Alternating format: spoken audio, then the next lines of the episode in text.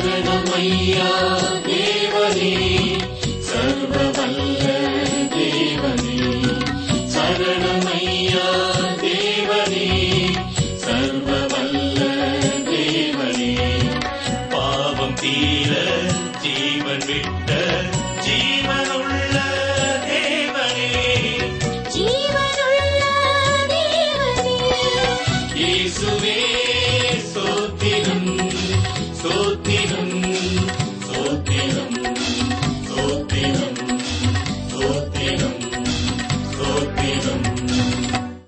ஆராய்ச்சி அன்பர்களை வாழ்த்தி வரவேற்கிறோம்.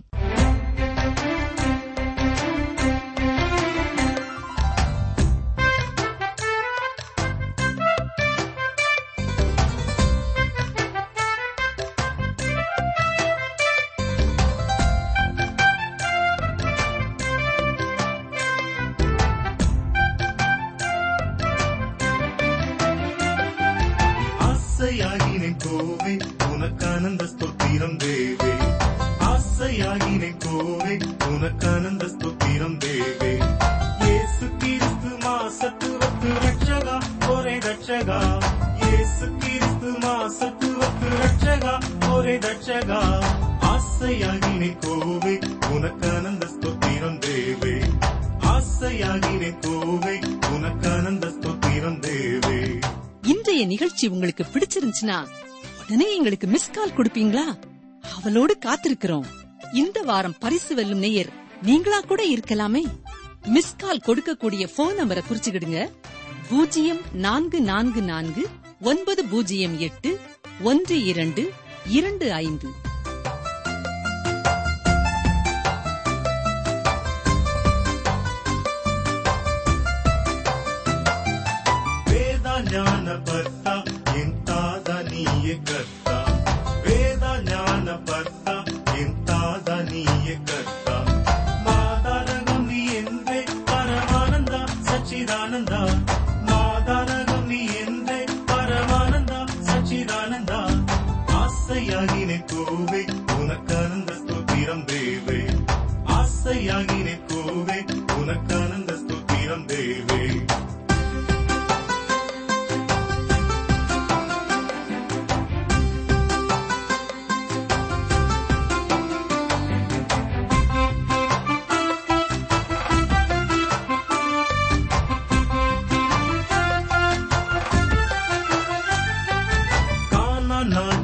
அரசே உயர்வான் நாட்டால் தொழும் சீரசே.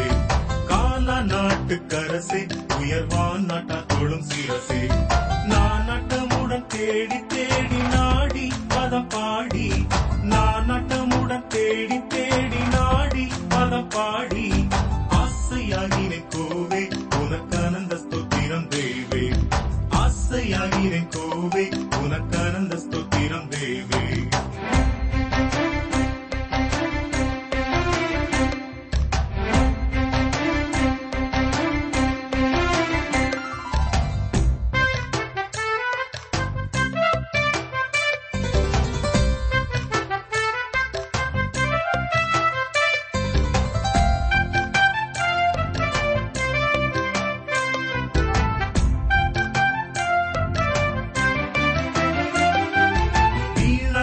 காலம் கழித்தேன் சற்றும் தோணாமல் இங்கு விழித்தேன். வீணாய் காலம் கழித்தேன் சற்றும் தோணாமல் இங்கு விழி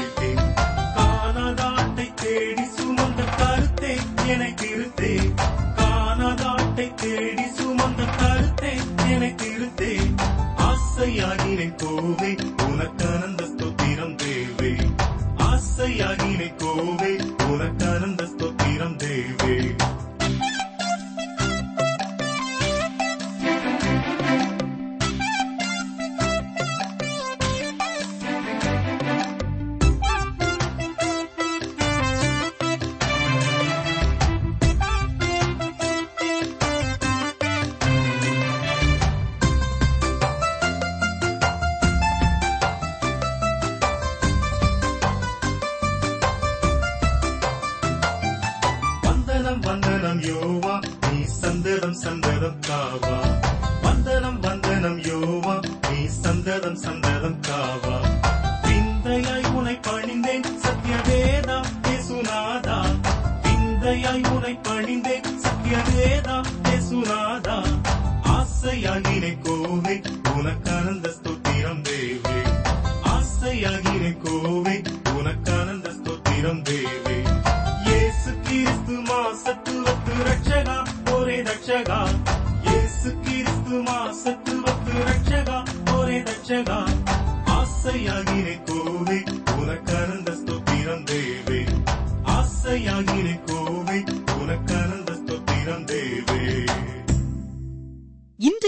நிகழ்ச்சி உங்களுக்கு பிடிச்சிருந்துச்சுன்னா உடனே எங்களுக்கு மிஸ் கால் கொடுப்பீங்களா? அவளோடு காத்திருக்கிறோம். இந்த வாரம் பரிசு வெல்லும் நேயர் நீங்களா கூட இருக்கலாமே. மிஸ் கால் கொடுக்கக்கூடிய போன் நம்பரை குறிச்சுக்கிடுங்க.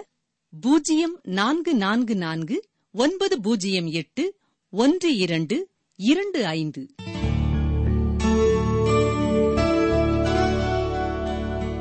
கிறிஸ்துவுக்குள் பிரியமான வேதாராய்ச்சி நேர்களே உங்களை ஆண்டவராய் இயேசு கிறிஸ்துவின் நாமத்தினாலே அன்போடு வரவேற்கிறோம். முடிவு பரியந்தம் இடைவிடாமல் உம்முடைய பிரமாணங்களின்படி செய்ய என் இருதயத்தை சாய்த்தேன் என்று சங்கீதக்காரன் நூற்று பத்தொன்பதாம் சங்கீதம் நூற்று பனிரெண்டாம் வசனத்திலே சொல்லியிருக்கிறது போல நீங்களும் வேத வசனங்களின் மேலே உங்கள் இருதயத்தை சாய்த்திருப்பதனாலே இந்த நேரத்திலே கர்த்தருடைய வசனத்திற்காக காத்திருப்பதை அறிந்து கர்த்தரை துதிக்கிறோம் அவரை ஸ்தோத்தரிக்கிறோம். கடந்த நிகழ்ச்சியிலே இரண்டு பேதிரு முதலாம் அதிகாரம் ஐந்து முதல் ஏழு வசனங்களை நாம் சிந்தித்தோம். இந்த உலகத்திலே ஒரு விசுவாசியானவன் இயேசு கிறிஸ்து தரும் பாவ மன்னிப்பையும் ரட்சிப்பையும் பெற்றுக்கொள்வது மட்டுமல்ல இந்த உலகத்திலே அவன் அதிக ஜாக்கிரதை உள்ளவனாக வாழ அழைக்கப்பட்டிருக்கிறான் என்று சிந்தித்தோம். எந்த எந்த காரியங்களிலே அவன் ஜாக்கிரதை உள்ளவனாக இருக்க வேண்டும்?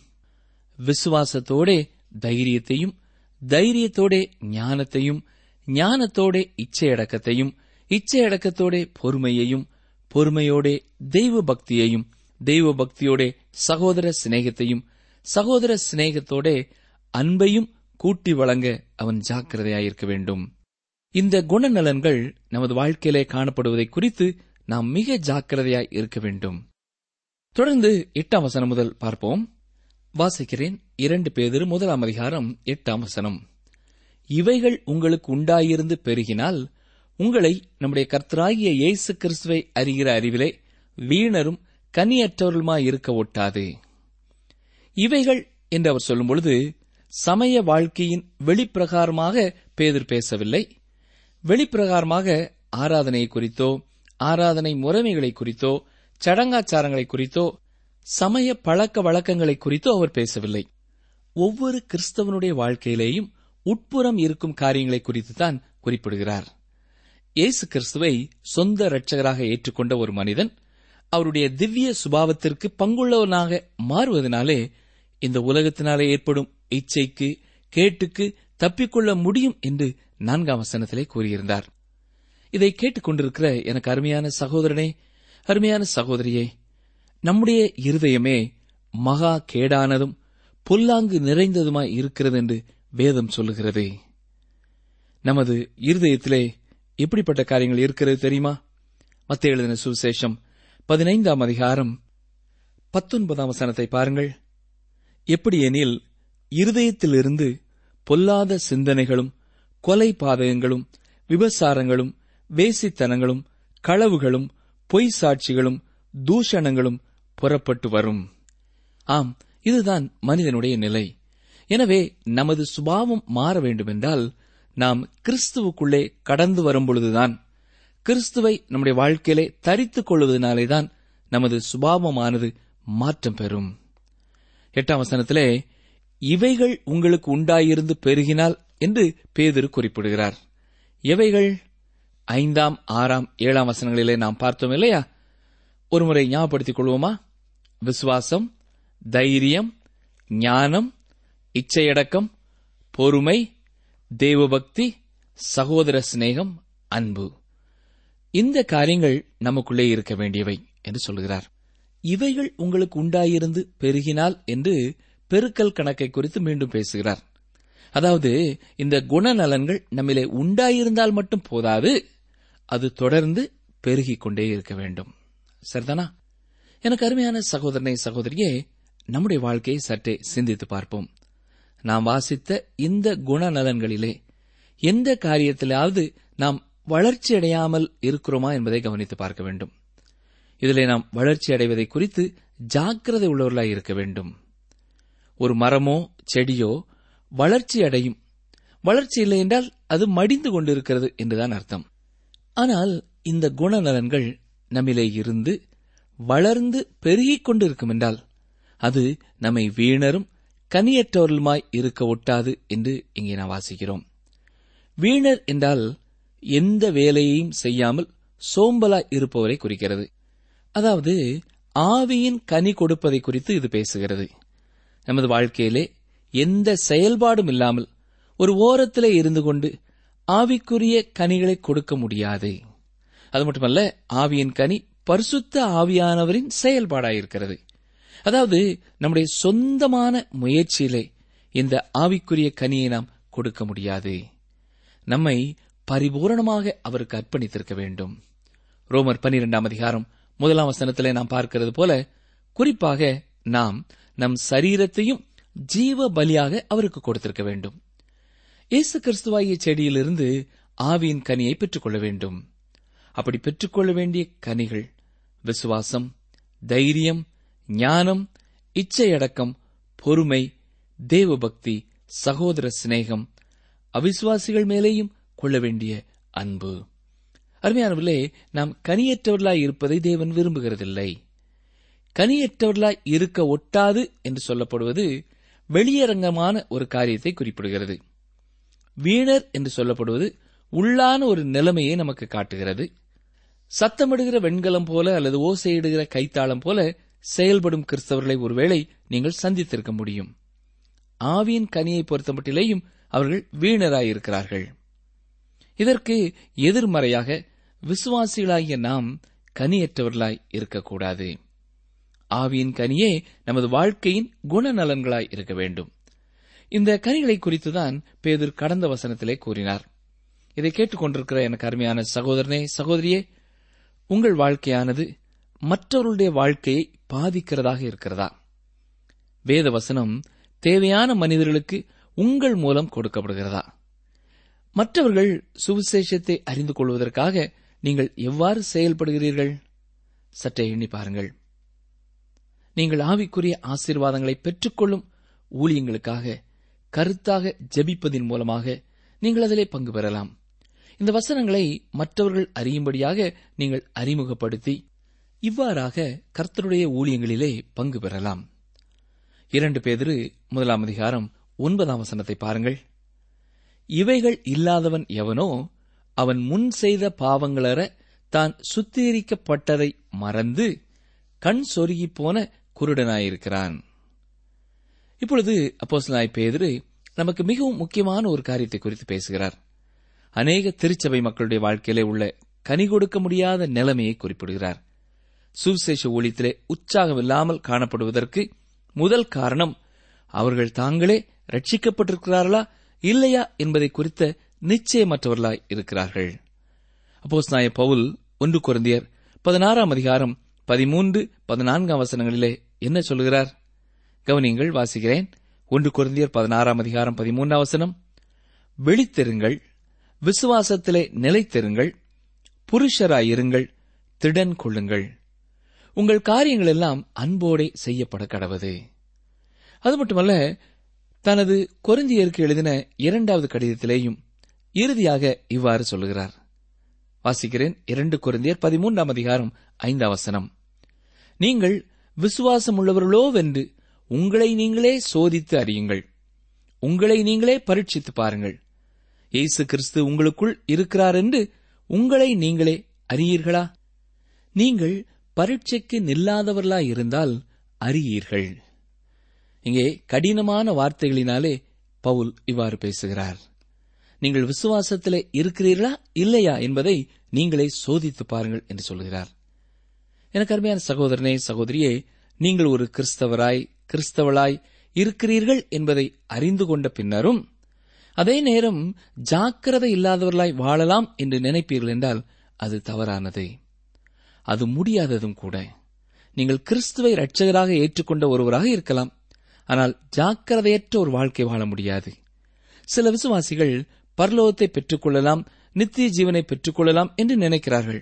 ஆனால் தாங்கள் ரட்சிக்கப்பட்டிருக்கிறார்களா என்பதை குறித்து நிச்சயமற்றவர்களாக இருக்கிறார்கள். அப்போஸ் நாய் பேதிரு மிக அழகாக தெளிவாக இங்கே என்ன சொல்லுகிறார்? இவைகள் இல்லாதவன் எவனோ அவன் முன் செய்த பாவங்களற தான் சுத்திகரிக்கப்பட்டதை மறந்து கண் சொருகி போன குருடனாயிருக்கிறான் என்று சொல்லுகிறார். இப்பொழுது இரண்டு பேர் முதலாம் அதிகாரம் பத்தாம் வசனத்தை பாருங்கள். ஆகையால் சகோதரரே உங்கள் அழைப்பையும் தெரிந்து கொள்ளுதலையும் உறுதியாக்கும்படி ஜாக்கிரதையாயிருங்கள். இவைகளை செய்தால் நீங்கள் ஒரு காலம் இடறி விழுவதில்லை. இங்கே உங்கள் அழைப்பையும் தெரிந்து கொள்ளுதலையும் உறுதியாக்கும்படி என்று சொல்லும் பொழுது அவர் சொல்வது என்ன தெரியுமா? இன்னமும் நீங்கள் தெளிவுள்ளவர்களாய் இருங்கள் என்றுதான் சொல்கிறார்.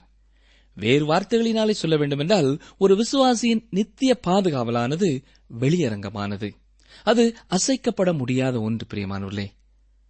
ஆனால் எனக்கு பிரியமான சகோதரனை சகோதரியே உங்கள் உள்ளத்திலே உள்ள ரட்சிப்பின் நிச்சயத்தை குறித்ததான உறுதி நீங்கள் எப்படிப்பட்ட வாழ்க்கை வாழ்கிறீர்கள் என்பதை குறித்துதான் இருக்கிறது. உண்மையாக உத்தமமாக உங்கள் வாழ்க்கை இல்லை என்று சொன்னால் இரவிலே படுத்திருந்து சிந்தித்து பார்க்கும் பொழுது நான் ரட்சிக்கப்பட்டிருக்கிறேனா? இல்லையா? என்பதான குழப்பம்தான் வரும். நீங்கள் ரட்சிக்கப்படவும் ரட்சிக்கப்பட்டவர்களாக காக்கவும் கிறிஸ்து எல்லாவற்றையும் செய்துவிட்டார். இது உண்மையாக இருந்தாலும் உங்கள் கிறிஸ்தவ வாழ்க்கையானது ஒரு அர்த்தமுள்ள கிறிஸ்தவ வாழ்க்கையாய் இருப்பதற்கு நீங்கள் செயல்பட பொறுப்புள்ளவர்களாய் இருக்கிறீர்கள். நான் பல ஆண்டுகளுக்கு முன்னதாகவே திருமணம் செய்துவிட்டேன். இரவிலே படுத்திருந்து நான் திருமணம் செய்திருக்கிறேனா இல்லையா என்பதை குறித்து குழப்பமடைய வேண்டியது இல்லை. ஆனால் என்னுடைய குடும்ப வாழ்க்கை ஒரு அர்த்தமுள்ள மகிழ்ச்சியான குடும்ப வாழ்க்கையாய் இருப்பதற்காக நான் செயல்பட வேண்டியவனாய் இருக்கிறேன். ஒரு நாள் அல்ல இரண்டு நாள் அல்ல தொடர்ந்து அதை குறித்து ஜாக்கிரதை உள்ளவனாகவும் செயல்பட்டுக் கொண்டே இருக்கவும் அழைக்கப்பட்டிருக்கிறேன். அதே போலதான் நம்முடைய கிறிஸ்தவ வாழ்க்கையை உறுதியாக்கும்படியாக நாம் ஜாக்கிரதையாய் இருக்க அழைக்கப்படுகிறோம். இங்கே அவர் சொல்வது என்ன? இவைகளை செய்தால் நீங்கள் ஒரு காலம் இடறி விழுவதில்லை என்று கூறுகிறார். கிறிஸ்தவ விசுவாச வாழ்க்கைக்குள்ளே கடந்து வந்த பொழுதும் பாவத்திலே விழுந்த அநேக விசுவாசிகளை நான் சந்தித்து பேசியிருக்கிறேன். ஆனால் பாவத்திலே விழுந்து போகும் முன்னரே ரட்சிப்பு நிச்சயம் பெற்ற எவரையும் நான் சந்திக்கவில்லை. கர்த்தருக்கும் தனக்கும் இடையே உள்ள உறவை குறித்த ஒரு உறுதியான நம்பிக்கை இல்லாத மனிதன் சரியான அஸ்திவாரத்தின் மேலே இல்லை. இப்பொழுது இரண்டு பேர் முதலாம் அதிகாரம் பதினோராம் வசனத்தை பார்ப்போம். வாசிக்கிறேன். இவ்விதமாய் நம்முடைய கர்த்தரும் இரட்சகருமாகிய இயேசு கிறிஸ்துவனுடைய நித்திய ராஜ்யத்திற்குட்படும் பிரவேசம் உங்களுக்கு பரிபூரணமாய் அளிக்கப்படும். இயேசு கிறிஸ்துவின் ரகசிய வருகையை குறித்து இங்கே பேதரு முக்கியத்துவப்படுத்தாமல் இந்த உலகத்திலே அவர் வந்து அவர் ராஜ்யத்தை ஸ்தாபிப்பதை கூறுகிறார். ஏனென்றால் பதினான்காம் வசனத்திலே நாம் வாசிக்கிறது போல இந்த கூடாரத்தில் நான் இருக்கும் அளவும் உங்களை நினைப்பூட்டி எழுப்பி விடுவது நியாயம் என்று எண்ணுகிறேன் என்று சொல்லுகிறார் அருமையானவர்களே அப்போஸ் நாய் பேதுரு ரகசிய வருகையை எதிர்நோக்கவில்லை. இயேசு கிறிஸ்து ஏற்கனவே அவரது இரத்த சாட்சியான மரணத்தை குறித்து கூறிவிட்டதனாலே ரகசிய வருகையை சந்திக்க தான் உயிரோடு இருப்பேன் என்று அவர் நினைக்கவில்லை. எனவேதான் அவர் என்ன சொல்கிறார்? சீக்கிரமாக இந்த கூடாரத்தை விட்டு கடந்து போவேன் என்று சொல்லுகிறார். இந்த கூடாரம் என்று சொல்வது சரீரத்தை பற்றி தான் சொல்லுகிறார். மரணத்தை பற்றி பேசுவதற்கு இது ஒரு சிறந்த காரியம். ஏனென்றால் சீமோன் பேதுரு இந்த சரீரத்தை விட்டுவிட்டு ஆண்டவருடைய பிரசன்னத்திற்குள்ளே கடந்து செல்லப் போவதை அறிந்திருந்தபடியினாலே தேவனுடைய ராஜ்யத்தை குறித்து சொல்லுகிறார். அதே வேளையிலே ரகசிய வருகை தனக்கு முன்னே இல்லை என்பதையும் உணர்ந்தவராய் அவ்வாறு சொல்லுகிறார். தொடர்ந்து இரண்டு பேதரு முதலாம் அதிகாரம் பன்னிரண்டு அவசனத்தை பாருங்கள். இது நிமித்தம் இவைகளை நீங்கள் அறிந்தும் நீங்கள் இப்பொழுது அறிந்திருக்கிற சத்தியத்தில் உறுதிப்பட்டிருந்தும் உங்களுக்கு இவைகளை எப்பொழுதும் நினைப்பூட்ட நான் அசதியாயிறேன். இங்கே அவர் சொல்வது என்ன? இன்னும் அதிக காலம் தான் உயிரோடு இருக்கப் போவதில்லை என்பதை அவர் அறிந்திருந்தார். எனவே விசுவாசிகள் கிருபையிலே வளர வேண்டும் என்று அவர்களை எழுப்புகிறார். ஏனென்றால் ஆவிக்குரிய காரியத்திலே வளர்ச்சி இல்லாமல் பெயர் கிறிஸ்தவர்களாய் மாறிவிடக்கூடாது என்பதை குறித்து அக்கறை உள்ளவராயிருந்தார் இன்றும் பல திருச்சபைகளிலே கிறிஸ்தவர்கள் என்று சொல்கிறவர்கள் தங்களுடைய ஆவிக்குரிய வாழ்க்கையிலே வளர்ச்சியற்றவர்களாக முழுமையான ஒரு கிறிஸ்தவ வாழ்க்கை வாழாதவர்களாயிருக்கிறார்கள் பல காரியங்களிலே அவர்கள் ஈடுபாடு கொள்வார்கள். ஆனால் உண்மையிலே அவருடைய வாழ்க்கையிலே ஆவியின் கனியை நீங்கள் பார்க்க முடியாது. என்னை கேட்டுக்கொண்டிருக்கிற எனக்கு அருமையான சகோதரனே சகோதரியே உங்களுடைய வாழ்க்கை எப்படி இருக்கிறது என்பதை சற்றே எண்ணி பாருங்கள். நீங்கள் கர்த்தருடைய பணியிலே பல காரியங்களை செய்யலாம். திருச்சபையிலே முக்கியமான பொறுப்பை வைத்திருக்கலாம். ஆனாலும் உங்கள் வாழ்க்கையிலே ஆவியின் கனி மற்றவர்களால் காணக்கூடிய அளவு வளர்ந்திருக்கிறதா என்பதை எண்ணி பாருங்கள். இப்பொழுது இரண்டு பேர் முதலாம் அதிகாரம் பதிமூன்று பதினான்காம் வசனங்களை பார்ப்போம். நம்முடைய கர்த்தராய் இயேசு கிறிஸ்து எனக்கு அறிவித்தபடி நான் என் கூடாரத்தை விட்டு போவது சீக்கிரத்தில் நேரிடும் என்று அறிந்து. இந்த கூடாரத்திலே நான் இருக்கும் அளவும் உங்களை நினைப்பூட்டி எழுப்பி விடுவது நியாயமென்று எண்ணுகிறேன் என்று சொல்கிறார். இந்த வசனங்களை நாம் பார்க்கும் பொழுது தனது சரீரத்தை பற்றி சொல்லும் அவர் அதை ஒரு கூடாரம் என்று அழைக்கிறார். அதாவது இந்த உலகத்திலே அவர் ஜீவனோடு இருக்கும் காலம் மட்டும் அவர்களுக்கு ஞாபகப்படுத்த வேண்டிய காரியங்களை முக்கியமான காரியங்களை ஞாபகப்படுத்துவேன் என்று கூறுகிறார். பதிமூன்று அவசனத்திலே நான் என் கூடாரத்தை விட்டு போவது சீக்கிரத்திலே நிகழும் என்று அவர் குறிப்பிடுவதற்கு காரணம் அன்று ஒரு நாள் கலிலேயா கடற்கரையோரம் இயேசு கிறிஸ்துவின் உயிர்த்தெழுதலுக்கு பின்னரும் அவர்கள் மீன்பிடிக்கச் சென்றபொழுது அவர்களை சந்தித்து இயேசு கிறிஸ்து கூறிய காரியங்களை மனதிலே கொண்டுதான் பேதர் அவ்வாறு கூறுகிறார். அன்று இயேசு பேதுருவோடு சொன்னது என்ன? யோவான் இருபத்தி ஓராம் அதிகாரம் பதினெட்டு பத்தொன்பதாம் வசனங்களை பாருங்கள்.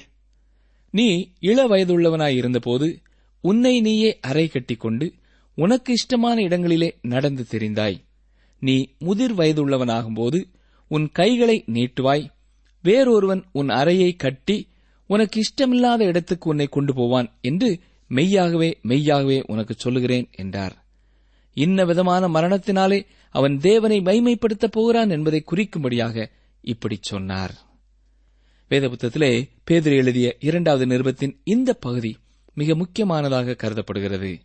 இங்கே பேதரு உண்மையாகவே என்ன சொல்கிறார் என்பதை நீங்கள் தெளிவாக புரிந்து கொள்ளும்படியாக சற்று விவரமாக இதை சிந்திப்போம். இது பேதர் அப்போஸ்தலன் மறிக்கும் முன்னாலே பாடிய இறுதி பாடல் என்று ஏற்கனவே நாம் பார்த்தோம். இது மரண தருவாயிலே அவர் கூறிய வார்த்தைகளைப் போல முக்கியமானதாயிருக்கிறது. பொதுவாக நமது உறவினர்களோ நமக்கு நன்றாக அறிந்தவர்களோ மரணப்படுக்கையில் இருக்கும் பொழுது அவர்கள் எதையாவது கூறுவார்கள் என்று எதிர்பார்க்கிறோம் இல்லையா? யாராவது வயதானவர்கள் மறித்து போனால் அல்லது இளைஞர்கள் மறித்து போனாலும் கூட கடைசியாக அவர்கள் என்ன சொன்னார்கள் என்று கேட்கிறோம். ஆம் பிரியமானவர்களே மறிக்கும் முன்னதாக ஒரு மனிதன் சொல்லும் வார்த்தை முக்கியமானதாக கருதப்படுகிறது. ஒருவேளை ஒரு மனிதன் அத்தனை காலம் சொன்ன எத்தனையோ காரியங்கள் முக்கியமற்றவைகளாக காணப்பட்டாலும் மறிக்கும் தருவாயிலே அவன் சொல்லும் காரியம் முக்கியமானதாக கருதப்படுகிறது. ஒரு மனிதன் வாழ்நாள் முழுவதும் பொய்யே சொல்லுகிற ஒருவனாய் இருந்தாலும் மறிக்கும் தருவாயிலே அவன் உண்மை சொல்லுவான் என்று எதிர்பார்க்கப்படுகிறது. அது மட்டுமல்ல பிரியமானவர்களே மரண தருவாயிலே பேசப்படும் வார்த்தைகளுக்கு வேத புத்தகமும் முக்கியத்துவம் கொடுத்து எழுதியிருக்கிறது. பழைய ஏற்பாட்டிலிருந்து சில சம்பவங்களை உங்களுக்கு ஞாபகப்படுத்த விரும்புகிறேன். ஆதியாகமும் நாற்பத்தி ஒன்பதாம் அதிகாரத்திலே அருமையான நாடகம் போன்ற ஒரு காட்சியை பார்க்கிறோம். யாக்கோபு தனது பன்னிரண்டு பிள்ளைகளையும் தன்னை சுற்றி தன்னுடைய மரண படுக்கையை சுற்றி அழைத்து வைத்துக் கொண்டு ஒவ்வொருவரையும் குறித்த தீர்க்க தரிசனங்களை சொல்லுகிறார் இந்த அத்தனை தீர்க்க தரிசனங்களும் அப்படியே நிறைவேறியது. அது மட்டுமல்ல மோசே தான் வாக்குத்தத்தம் பண்ணப்பட்ட தேசத்திற்குள்ளே பிரவேசிக்க மாட்டேன் என்று உணர்ந்தவராக மோவாப் மலையிலே மறித்து போவேன் என்பதை உணர்ந்தவராக. மூவாப் தேசத்திலே இருக்கும் பொழுது பன்னிரண்டு கோத்தரத்தாரையும் தன்னை சுற்றி அழைத்து அவர்களை ஒவ்வொருவராக ஆசீர்வதிக்கிறார். யாக்கோபு ஒரு காலத்திலே செய்தது போலவே அன்று மோசே செய்தார். அந்த நேரத்திலே அவர் பேசின வார்த்தைகள் மிக முக்கியமானது. அது மட்டுமல்ல யோசுவா இந்த உலகத்தை விட்டு கடந்து செல்லும் முன்பும் பன்னிரண்டு கோத்தரத்தாரையும் அழைத்து ஒரு இறுதி செய்தி கொடுக்கிறார். இறுதியாக தனது சொந்த சாட்சியை கூறி கர்த்தரை உண்மையாய் பின்பற்ற வேண்டும் என்று அத்தனை பேரிடமும் கூறுகிறார். யோசுவா இருபத்தி நான்காம் அதிகாரம் பதினைந்தாம் வசனத்திலே நானும் என் வீட்டார்மோ வென்றால் கர்த்தரையை சேவிப்போம் என்று கூறி முடித்தார். அது மட்டுமல்ல பிரிமானுள்ளே தாவீது மரணப்படுக்கையிலே என்ன செய்தார் பாருங்கள். சாலமோனை தன்னண்டை அழைக்கிறார். ஒருவேளை தாவீது தனக்கு பின் அப்சலோமைத்தான் அரசனாக்க வேண்டும் என்று நினைத்திருந்தார். ஆனால் அப்சலோம் கொலை செய்யப்பட்டு விட்டான் இப்பொழுது தாவீது சாலமோனிடத்திலே சொல்கிற வார்த்தையை சற்றே கவனியுங்கள். உலகத்தில் எல்லாரும் போகிற வழியாக நான் போகிறேன் என்று மரணத்தை குறித்து சொல்கிறார். இதை கேட்டுக்கொண்டிருக்கிற அருமையான சகோதரனே சகோதரியே நீங்கள் யாரோ எனக்கு தெரியாது. நீங்கள் எங்கே இருக்கிறீர்கள் என்பது எனக்கு தெரியாது. ஆனால் நீங்கள் எந்த பாதையிலே போய்க் கொண்டிருக்கிறீர்கள் என்பது எனக்கு தெரியும். உலகத்தில் இருக்கிற நாம் எல்லாருமே போய்க் கொண்டிருக்கிற அதே பாதையிலே தான் கல்லறையை நோக்கித்தான் போய்க் கொண்டிருக்கிறோம். ஒருவேளை இது உற்சாகம் தரும் வார்த்தையாக இல்லை ஆனால் இதுதான் உண்மை. நம் எல்லாரையும் குறித்த உண்மை இதுதான். தொடர்ந்து தாவிது சாலமோனுக்கு தேவனுடைய ஆலயத்தை கட்டும் பொறுப்பை கொடுக்கிறார். அவன் மிகவும் இளைஞனாக இருக்கிறான். பாருங்கள் ஒன்று நாளாமும் இருபத்தி ஒன்பதாம் அதிகாரம் முதலாம் வசனம். பின்பு தாவிது ராஜா சபையார் எல்லாரையும் நோக்கி தேவன் தெரிந்து கொண்ட என் குமாரனாகிய சாலமோன் இன்னும் வாலிபனும் இளைஞனுமாயிருக்கிறான். செய்ய வேண்டிய வேலையோ பெரியது. அது ஒரு மனுஷனுக்கு அல்ல தேவனாகிய கர்த்தருக்கு கட்டும் அரமனை. சரி முக்கியமானவர்களின் வாழ்க்கையின் கடைசி வார்த்தைகளை பற்றி சிந்தித்துக் கொண்டிருக்கிறோம். புதிய ஏற்பாட்டு பகுதிக்கு நீங்கள் வருவீர்கள் என்றால் எருசலேம் பட்டணத்திலே அண்டவராய் இயேசு கிறிஸ்து இறுதியான ரா போஜனத்தை புசித்த பொழுது அதுவே அவர்களோடு கூட சரீரத்திலே தான் உண்ணப்போகும் இறுதியான உணவு அதுதான் இறுதியான நேரம் என்பதையும் அவர் கூறிவிட்டார். அந்த வேளையிலே அவர் பேசிய சத்தியங்கள்தான் எத்தனை எத்தனை அருமை. அப்போஸ் நாய் பவுலை பார்ப்போம் என்றால் தீமோத்தேக்கு எழுதிய இரண்டாவது கடிதத்திலே தனது கல்லறை வாசகங்களை எழுதிவிட்டார். வாசிக்கிறேன் ரெண்டு தீமோத்தேயு நான்காம் அதிகாரம் ஆறு முதல் எட்டு வசனங்கள். ஏனென்றால் நான் இப்பொழுதே பானபலியாக வார்க்கப்பட்டு போகிறேன். நான் தேகத்தை விட்டு பிரியும் காலம் வந்தது. நல்ல போராட்டத்தை போராடினேன். ஓட்டத்தை முடித்தேன். விசுவாசத்தை காத்துக்கொண்டேன் இது முதல் நீதியின் கிரீடம் எனக்காக வைக்கப்பட்டிருக்கிறது. நீதியுள்ள நியாயாதிபதியாகிய கர்த்தர் அந்நாளிலே அதை எனக்கு தந்தருளுவார். எனக்கு மாத்திரமல்ல அவர் பிரசன்னமாகுதலை விரும்பும் யாவருக்கும் அதை தந்தருளுவார். பேதுருவும் தனது வாழ்க்கையின் இறுதிக்கு வந்துவிட்டதை உணர்ந்து எழுதுகிறார். பாரம்பரியத்தின்படி பேதுரு இயேசு கிறிஸ்துவைப் போல நேராக தான் சிலுவையிலே அடிக்கப்படக்கூடாது என்று தலைகீழாக சிலுவிலே மறித்தார் என்று சொல்லப்படுகிறது. நான் என் கூடாரத்தை விட்டு போகிறேன் என்று சொல்லும் பொழுது தன் சரீரத்தை குறித்து சொல்லுகிறார். கூடாரம் என்பது தற்காலிகமாக தங்கும் ஒரு இடத்தை குறிக்கிறது. இரண்டு குழந்தையர் ஐந்து ஒன்று பாருங்கள். பூமிக்குரிய கூடாரமாகிய நம்முடைய வீடு அழிந்து போனாலும் தேவனால் கட்டப்பட்ட கைவேலையில்லாத நித்திய வீடு பரலோகத்திலே நமக்கு உண்டென்று அறிந்திருக்கிறோம். நம்முடைய வாழ்க்கையிலேயும் இந்த கூடாரத்தை விட்டு நாம் ஒரு நாள் கடந்து போகிறவர்களாய் இருக்கிறோம்.